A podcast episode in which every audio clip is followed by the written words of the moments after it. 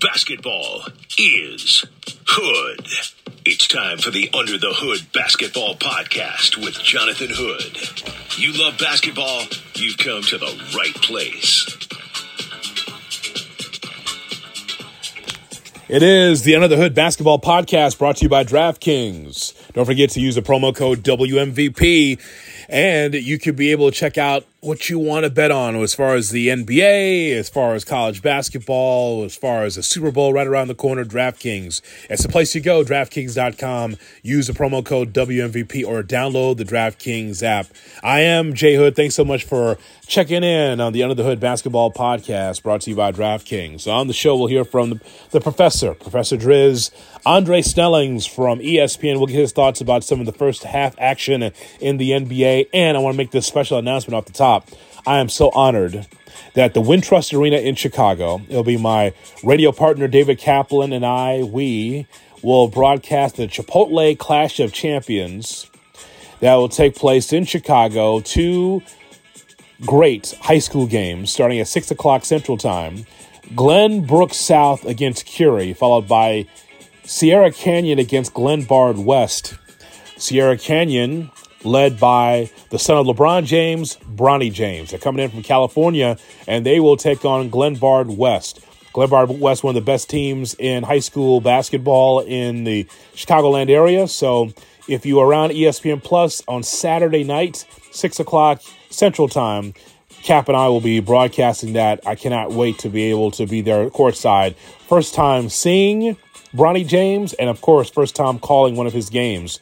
We know LeBron's going to be watching, and actually the nation, because Bronny James is supposed to be that dude, and we're going to find out. So I'm looking forward to that on Saturday. All right, let me hook up with Andre Snellings. We got plenty to talk about. The Bulls lost against the Toronto Raptors in overtime in a heartbreaker. So we'll talk about that game and some interesting opponents coming up for the Bulls taking on the likes of Philadelphia, taking on the Phoenix Suns. This is with the Bulls being a couple of men down in the roster, but they got to keep moving. So the trade deadline is right around the corner as well. Who's out there for the Bulls or other teams? All star snubs and so much more on the Under the Hood Basketball Podcast brought to you by DraftKings.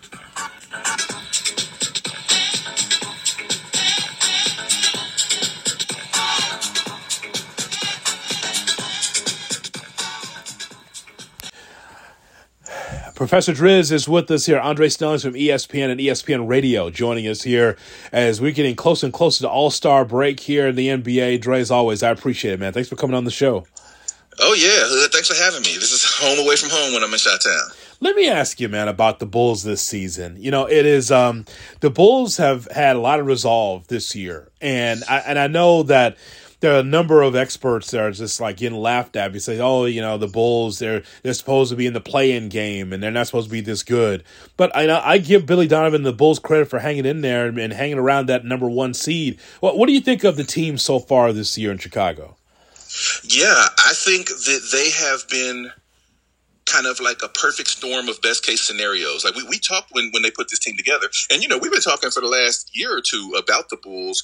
And remember, we talked about, well, could Zach LaVine be the best player on a contender? Right. And my point was, well, I think Zach LaVine's very good, but I think for a team to be a contender, you would have to have multiple players as good as him. And, they, you know, they would have, all have to fit. And, and this off season, when they brought in DeRozan, they'd already brought in Vucevic at the end of last year, and they brought in Lonzo Ball I remember us talking, and I was like, you know, those are three players that either by you know reputation and, and, and production, in the case of Vucevic and, De, and DeRozan, or according to like the advanced stats, like the plus minus stats, really love Lonzo Ball. I was like, those are three players that you could argue are all on Zach LaVine's level. The question was, would it work because they were all offensive minded players and would the team have enough defense. And so that's where i think you you know when, when you talking about the experts saying this team is going to be in the play in i think that was the expectation was like okay if this works they'll be a good offensive team a bad defensive team and maybe settle out as like a 45-ish win team. Instead they came out the blocks like gangbusters. Everyone is fitting almost perfectly And I've been most impressed, I think, like everybody, with DeRozan because his reputation was always that he was a scorer, right? He was in Toronto, he was a scorer, but he didn't have the all around game. It was Kyle Lowry that was the leader in the all around game. But he messed around and went to San Antonio and learned how to be an all around player. You know, he, he, he was playing power forward and sometimes like power point guard for, for the Spurs. And he brought that to the Bulls. So now he's the one out there that to me kind of makes everything work. You know, LaVine's a scorer, Vucevic can score. Um, and of course, you know, Lonzo's the point guard when he's healthy.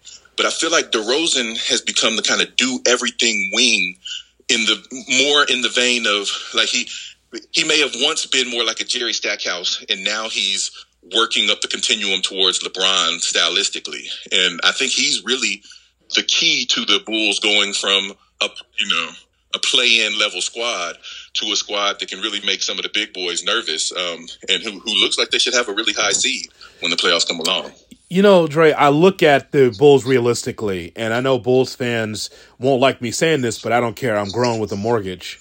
So I look, I, I look at it like this, right? So at the, the hierarchy of the East with Giannis and the champs, the Milwaukee Bucks, with Embiid, who's an MVP candidate without question with Philly. I look at what the big three could be with the Nets, even though they're struggling, and we'll talk about them in a moment.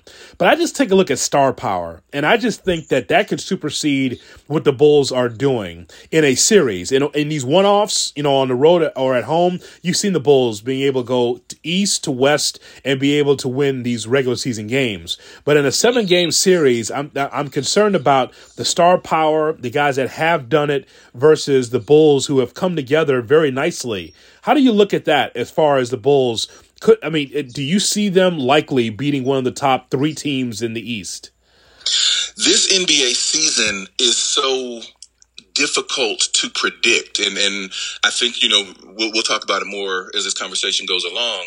But one of the core elements is that typically you think of the regular season as being predictive for what the, the caliber of, of a given team is. You know, by watching what they've done, you think you can predict what they'll do. This season, you mentioned some of the teams, but but everyone has such a a, a story for why they're playing like they are right now that it makes it a little harder to gauge. Um, and I hear your point about the Bulls. Like the question is, are they just a team that you know, I mean, you guys have had Tibbs in the past. This happened with, with, with him a lot. A, a, team that's working hard in the regular season, that meshed in, in a certain way to take advantage of other teams that aren't hitting their stride just yet. Is, is, is that their ceiling? Is that all they are, or can they be more?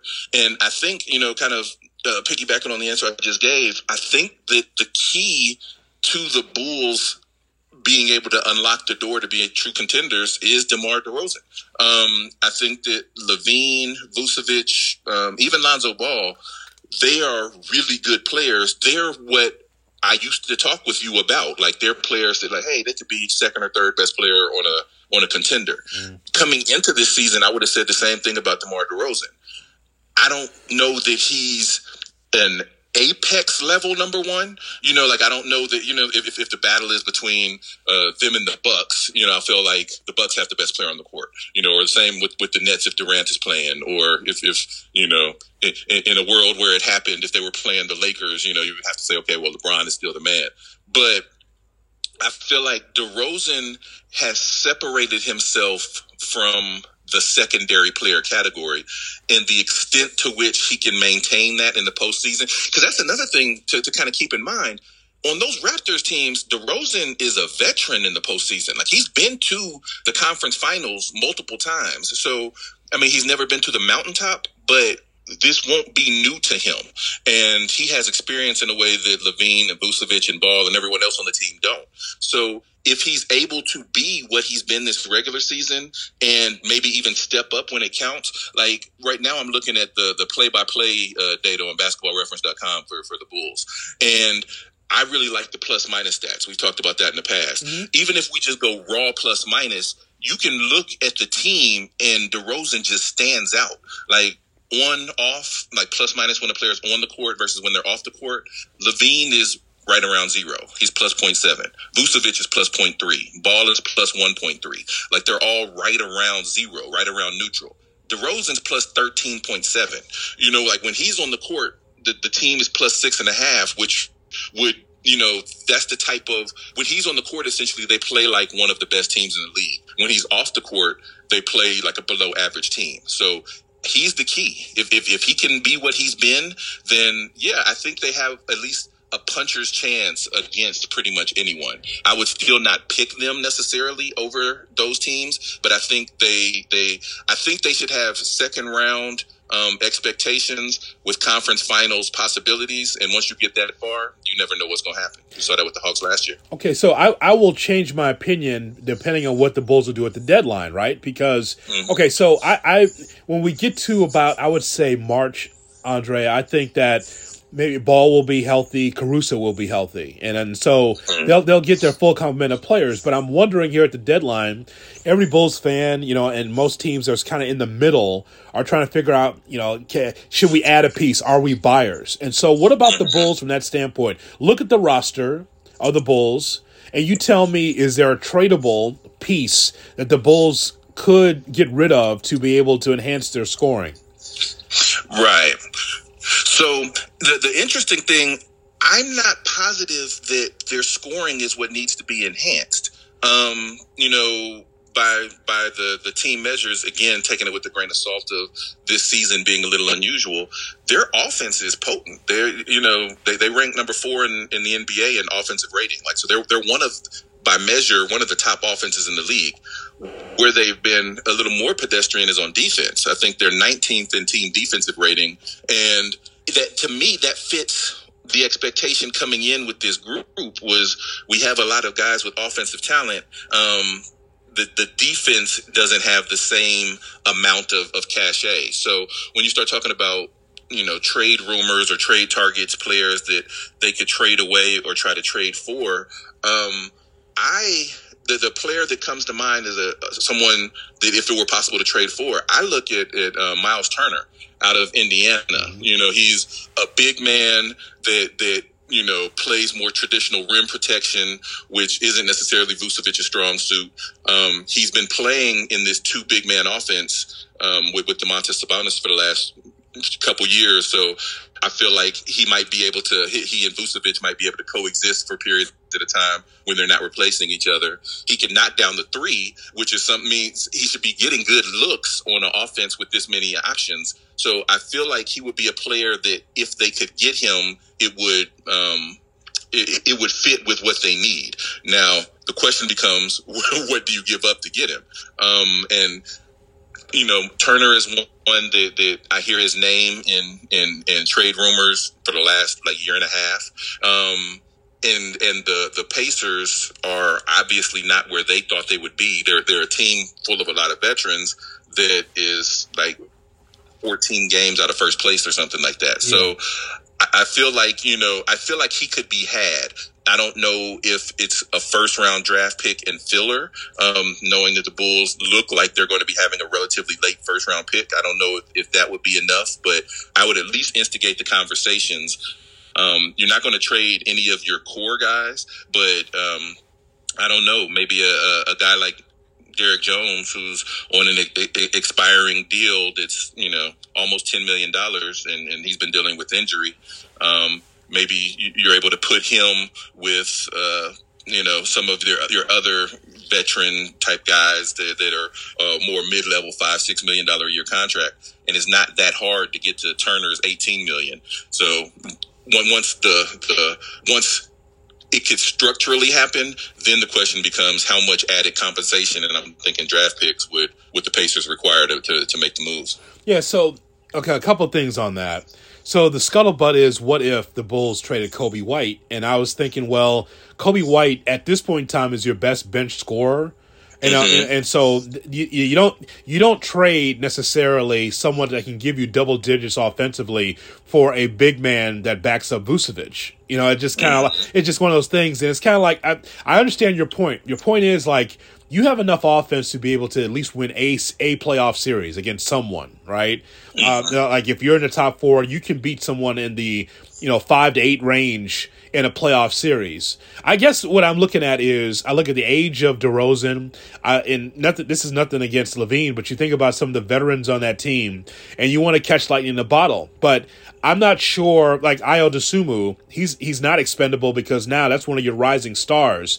Dude is mm-hmm. dude is unafraid. You have the numbers more than I do, but I could just just watching the games. Here's a guy here that seems efficient, and and that he's he continues to grow. Uh, so I think he works for Billy Donovan. So it's interesting how the dynamic of this roster, and it's like it's not like Atlanta or Boston.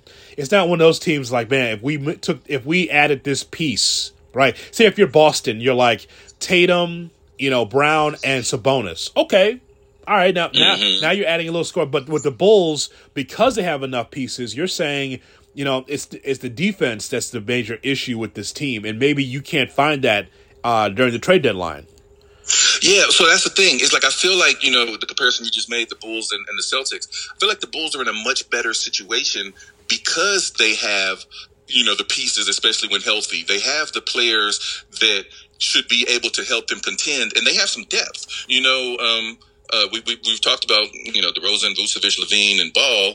But then, as you point out, I really like uh, Coby White and Caruso as, as a backcourt combo off the bench, you know, the, the, with the mix of offense and defense and, and playmaking. Um, I like Ayo as, as, as kind of a, a, third member of that crew, whether he's in the starting lineup or coming off the bench. I, I, I like them having that type of punch uh, to supplement what they already have in their starting unit. Um, again, the, the area where I, I, I see weakness is, is team defense. And – I think to your point, as far as you know, with Coby White goes, I think the Bulls are in a situation where they have a team good enough that you're not really looking for a smoking gun. Like you're not just looking for like a okay, if we could put our players together and get this one really good guy that fills our hole, then that'll put us over the top. I think they're maybe surprisingly, but they're already kind of right at the top. What they need are tweaks. And and so if they're able to trade away players that aren't actively contributing or don't that they don't require to contribute at a high level to play well. If they're able to, to package some of those players with future considerations, you know, like draft picks and bring in a player like a Miles Turner that, that is good enough to be a, a contributor at a championship level as long as he's only asked to do what he's good at and, and, and not required to carry too much load. I think you know I think they're in the position to make those type of put them over the top type deals, and and those are the kind of deals that we've seen in recent years. Like I think about how when the Raptors won the championship, all of the buzz was, hey, they traded for Kawhi in the offseason and he came in and, and carried them. He didn't. They were already good. They mm-hmm. were already the year before. They had already been in the conference finals.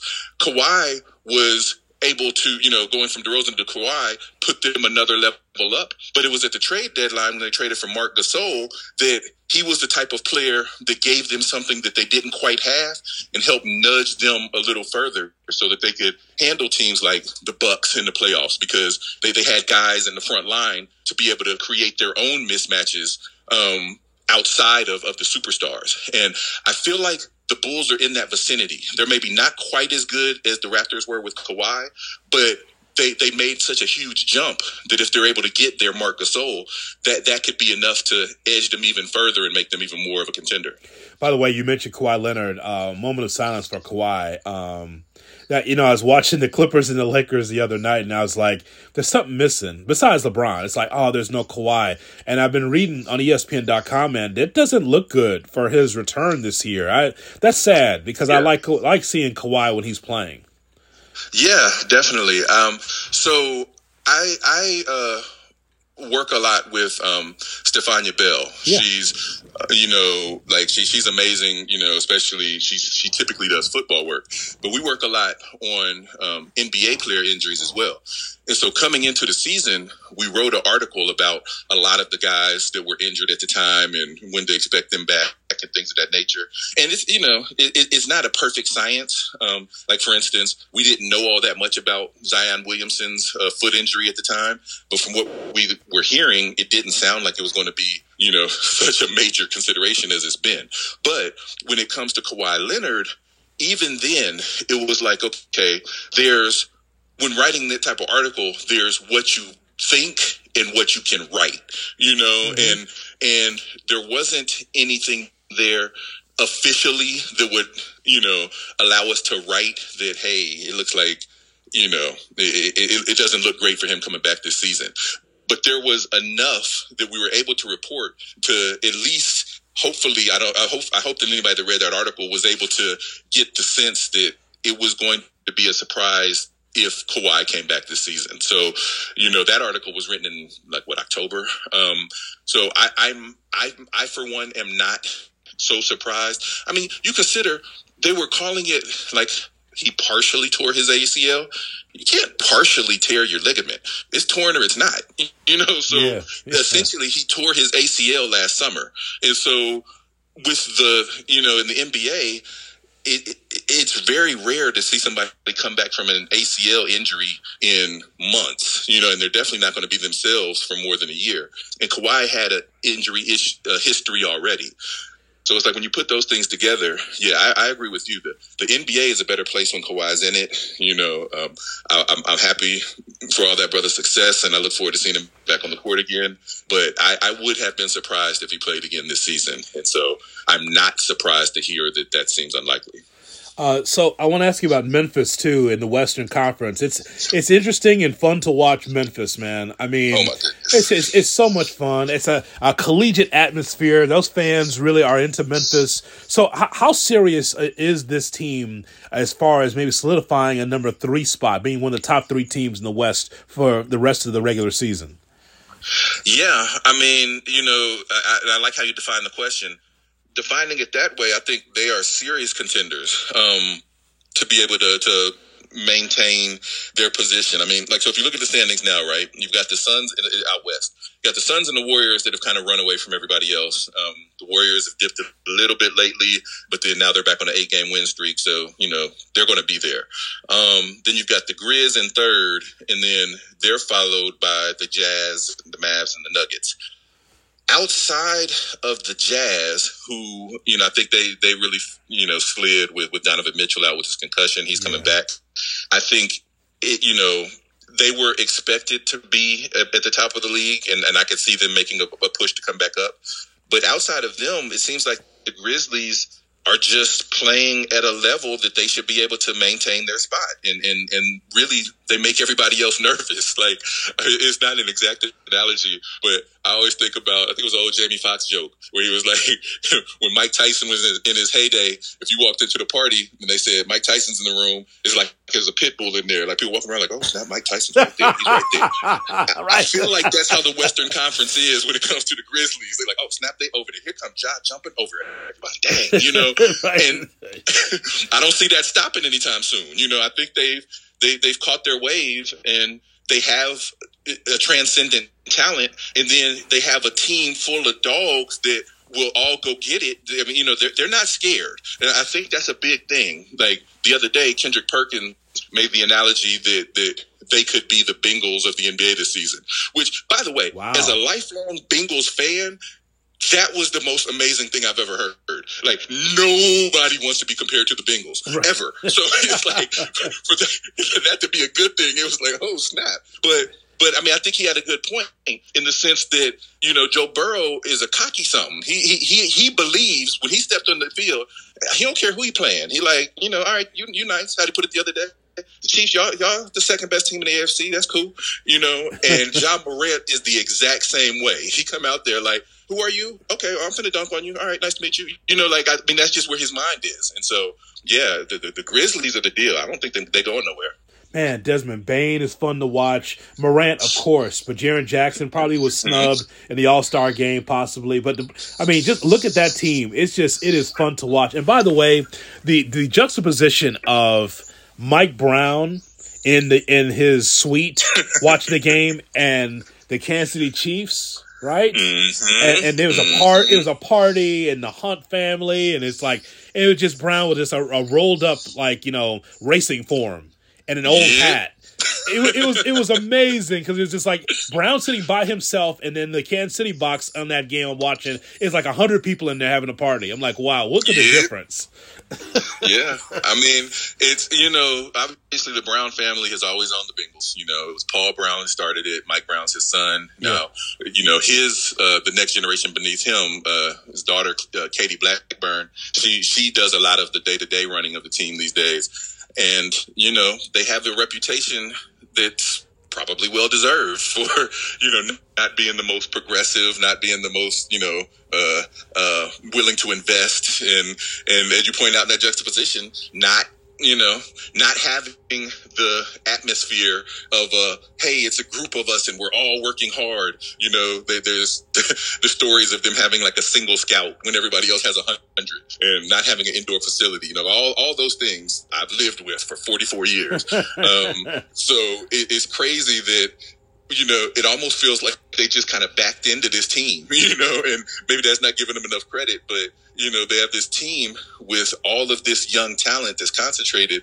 that all have that mindset of like, hey, we about to do this, and y'all can come along for the ride too. If, if I guess if you want.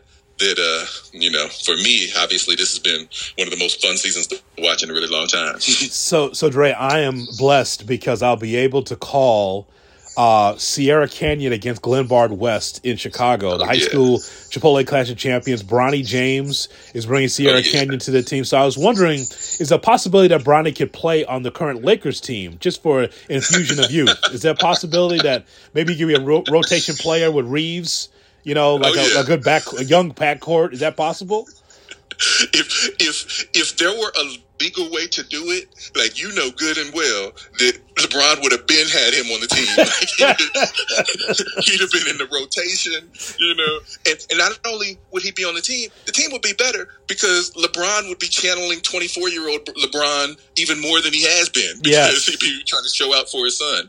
Um, yeah, I, I think that that you know, I, I, agree with you that you know it's a blessing for you to be able to to call that game and yeah. be in this atmosphere.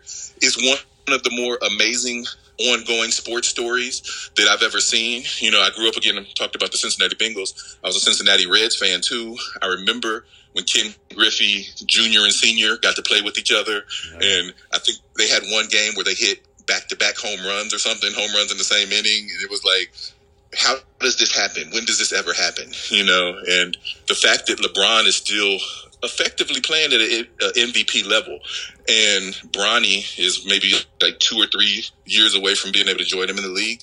I think that's, I mean, I think that's bananas. Like that's, in the NBA, that's something I would never have expected to ever see because it's such a athletically demanding league. So, you know, I'm I'm I'm really excited to see how this plays out. That's a it's a great um, parallel um, talking about the Griffeys because that was just amazing. Like old man Griffey, who still had it by the way, he's still strong, can still hit home runs, and the young mm-hmm. Griffey in the same lineup. That's bananas, man. And I I don't know how that works in the league, man, because I mean I was talking about this earlier uh, this week with the Tom Brady retirement. It's like, yeah, Brady, you played for 16 games uh, a season. He stayed as healthy as possible, but basketball is a different animal. I mean, I mean the, the, rigors of up and down and and you know running and jumping and 82 plus games plus plus plus playoffs plus plus plus finals. Like it's the wear and tear. I, I hope LeBron makes it. I mean, he might he might like he might be on a walker but he wants to he wants to be there up and down the floor with Bronny or or against Bronny. I get that. That'd be a great moment for the league. Yeah, yeah, and and you know that's one of the things with as far as this season goes that is is kind of from to me under the radar. Maybe sad story is too strong of a way to put it, but everyone knew that LeBron needed to be able to coast some in the regular season because he's trying to extend his career. He's trying to make more moments in the postseason, and it's not been a secret. And I think he's officially come out and said he's trying to play to, at least till till Bronny comes in the league. And the fact that the Lakers have been so bad that this dude is is having to play like he's 28, you know, Yeah. like minutes wise, the, the the amount he has to carry the squad, and he's had to do that in like December and January and February. Like that's just to me, it seems like that's just actively subtracting time off of the back end of his career. And so, you know, I, I don't think it's a coincidence that as soon as Anthony Davis was uh, healthy enough to play, all of a sudden LeBron immediately had a you know, a, a, a knee issue that, that required him to sit on the bench. Like I, I, I think that that was by design. I think the team was like, look, we got to get this dude some rest. Y'all gonna have to figure this out because you know we can't just have him burning out in February and then by May he's done and and, and you know and in two years he's done. Like like they're trying to keep him around for a while. Okay, Dre, just a couple of quick hitters for you, because again, the deadline's right around the corner. This is just a, a just off the top of your head, teams that should make a deal, or maybe they should stand pat. I'm just going to give you a few teams. Okay. So, um, so Cleveland, which is a great story, by the way. I think the Cavs are a great story. Do you think the Cavs should stand pat or make a deal? if they can make the right deal, I think they should make a deal. Um, we have a, a, NBA trade uh, uh, article that, where we suggest different potential trades, and I'm working on one with the Cavs. I really like Collin Sexton, but he's a young guy that his contract is ending and he's out for the season. I mean, I don't know if I'm giving things away what I'm thinking about for this article, but if they could swing a deal built around Sexton where they could trade for a guy like a Bradley Beal, you know, somebody that could contribute right now, um, they're, they're also right there to be able to make the leap. But unlike the Bulls, I think they do need another impact player. So if they can make that type of move, I think they should be buyers. Knicks. The Knicks, it's not Bing Bong. It's not as it's not as good as you thought it was gonna be. Bing Bong. Yeah, I.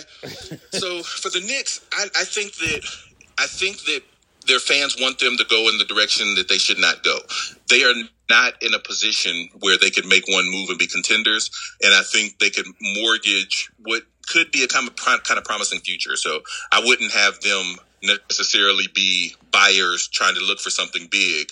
Um, if anything, if they could get some extra uh, future considerations like draft picks and and, and things to build around, uh, that that maybe should be more their move uh, at this stage in their development. All right, two more. Uh, Minnesota. Woo! You, I'm you- a big you- Timberwolves guy. You didn't expect this though, right? I mean, none of us expected this. Yeah, yeah. None of us expected this. Um, I think we're, we're we're seeing what they have in Edwards and, and him and, and, and Big Cat. That's that's that's nice. So for them, I don't think they necessarily need to be buyers because I think they have a lot of talent that they're trying to figure out where you know where it fits, how it's going, and it's going in a positive direction right now. So I would say, you know, they gave away their their or they traded away their draft pick last year. I think you know play this out, see how things go, and um, you know uh, enjoy the ride because it's the most fun they've had there since 2004. Okay, and one more for you, and that is, oh, so many. Um, how about um, Dallas? Dallas could make a move um, because it just doesn't. The, the the structure of their team with Luka and Porzingis just is is not working. With with that being like the the the, the core foundation. Um, they they can catch lightning in a bottle because they have enough talent that they can be a hard out like we've seen these last couple years in the playoffs. But I don't see them as the team that could come out the West. And I think that Luka is a player that's good enough that they should be able to build a team that could contend to come out of the West. So, so yeah, I, I, I can see them making a move, um, especially if they're able to add add players that fit long term around Luka, not just bringing in somebody that they think will help them win a few more games this year. Okay, last thing, and I appreciate your time. All All Star snubs. Everybody can't make the All Star game. I get that, but LaMelo Ball or somebody from the Hornets should have been represented, and I think that Yeah. LaMelo Ball is at the top. I have Jarrett Allen written down from the Cavs and shy, shy, shy, ooh, shy. Um, Shai Gilgeous-Alexander is on my list as well. So, yeah, can you? Is there anyone that you think is missing from that that possibly should have been there? Yeah, um, I, I, would have Jaylen Brown on that list as well from the Celtics. Um, honestly, for most of the year, it felt like he's been playing better than Jayson Tatum. I mean, just keeping it real. And so uh, um, he's averaging 24 or something a game, and he's been he's shown he can be more well well rounded. You know, he's been able to crash the boards. Um, he's even been like a, um, uh, offense initiator for the team several times. So I would also have him on that list. Um, you're talking about Shai Gilgeous-Alexander. He still has a shot because Draymond is going to be out, so they're going to have to, to you know replace him with somebody. But um, in the East, you know, all of those names, um, yeah, you know, Jarrett Allen has been a, a, a dog all year, and and so um, yeah, and, and, of course the Hornets. I mean, they're they're like the only playoff team that don't doesn't have any representation uh, on the All Star in the All Star game. So I think uh, LaMelo probably should have made his debut this year. Man, if Michael cared, man, he'd be really upset. Um, anyway, so it uh, said in the Chicago market. Y'all boy. Michael cared, boy, you'd be really pissed off at that. Uh, of Miles Bridges or of Melo not being in the All Star game. But hey, man, how can you care when you're on the golf course, man? Seriously, I mean, man, and you've had that life. You know what I'm saying? Like, I, I, I know he's still competitive, but he's got the ultimate check the resume. Like, you know what I'm saying? Like, I won.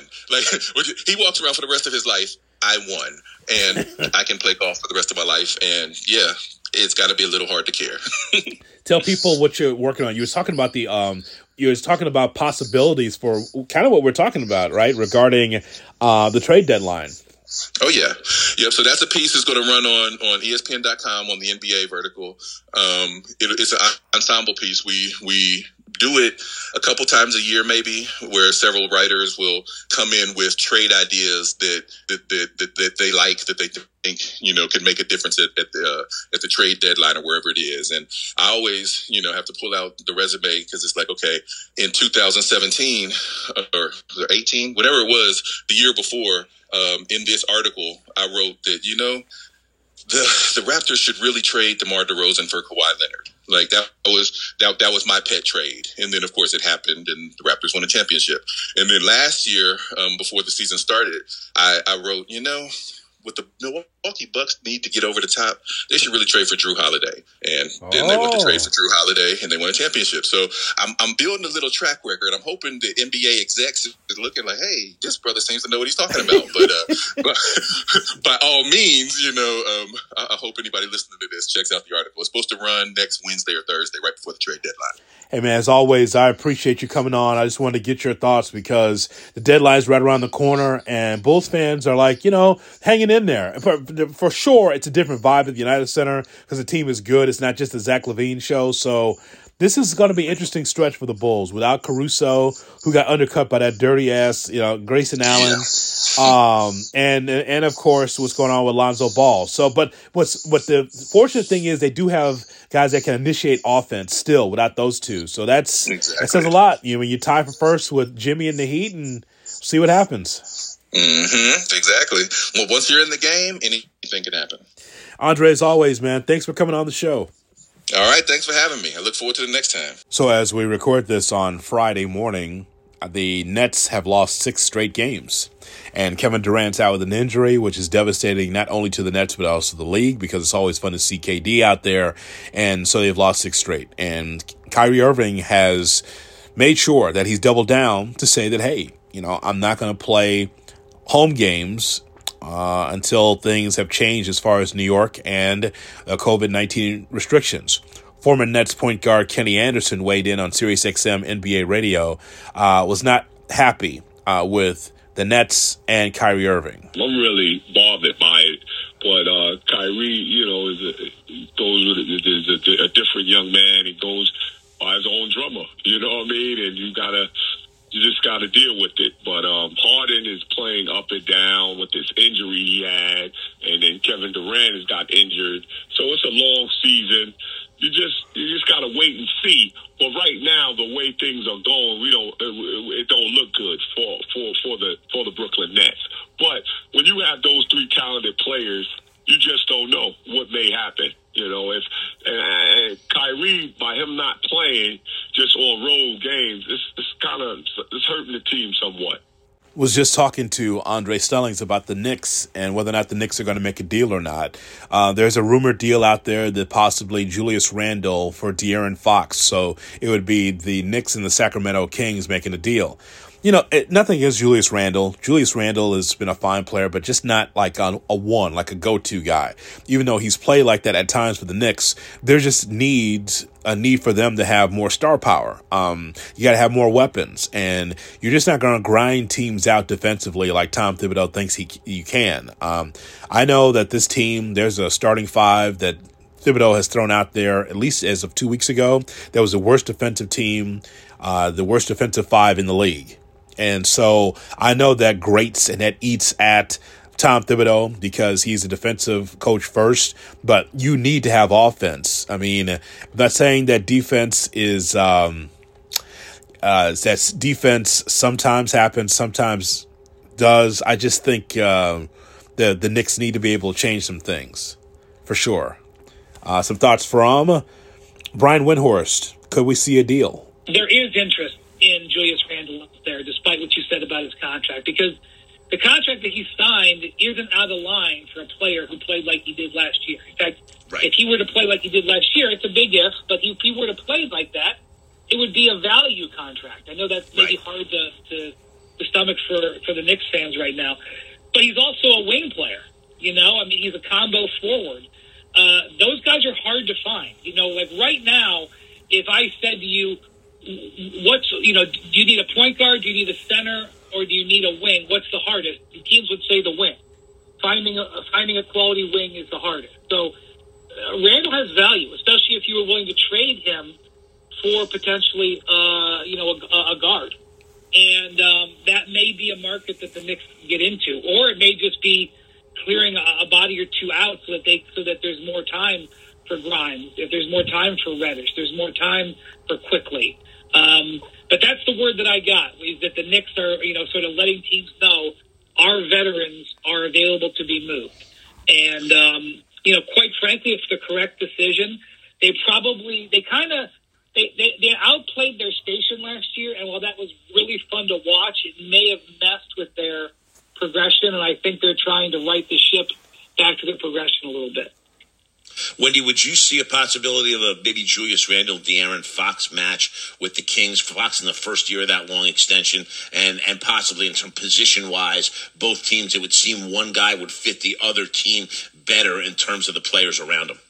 That concept has been broached. One trade that took place on Friday as we get closer and closer to the trade deadline, the Los Angeles Clippers traded Eric Bledsoe, Justice Winslow, Keon Johnson, and future second round pick to the Portland Trailblazers for Norman Powell and Robert Covington. So the Trailblazers looking like that they're going to be resetting, and that m- makes you wonder. So what's up with Dame Lillard? You know, Dame Lillard seeing the Blazers pretty much trading Gary Trent Jr. for Eric Bledsoe. That's kind of what happened there in that scenario. So what does Portland look like for the future? Well, as always, I appreciate you checking out the Under the Hood Basketball Podcast brought to you by DraftKings. And appreciate everyone listening on the Cap and J Hood podcast feed or on Spotify. Of course, you can get this podcast on Spotify. That way you never miss an episode. And thanks so much for checking in. And it's going to be a busy Saturday, February 5th, for yours truly. I'm calling three games for the first time in my career. At least I think I am.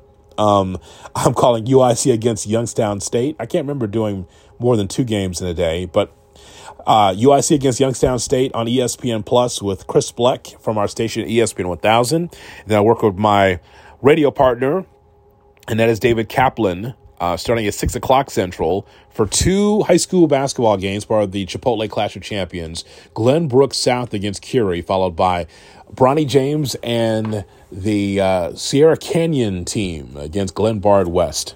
Oh, that's going to be great. Basketball is Hood with me, Jonathan Hood.